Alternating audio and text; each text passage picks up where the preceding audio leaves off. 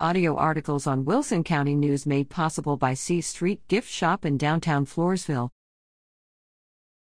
Stockdale cross country runners are state qualifiers. Stockdale High School varsity cross country athletes Taylor Warwick and Brianna Tomerlin qualified for the state meet after making high scores at regionals October 24th in Corpus Christi. Warwick finished in second place and Tomerlin finished in 10th place at the meet, the girls' varsity team also competed strong and finished in fifth place at the regional meet. The girls' team recently made school history October 10th when they placed first at the district meet.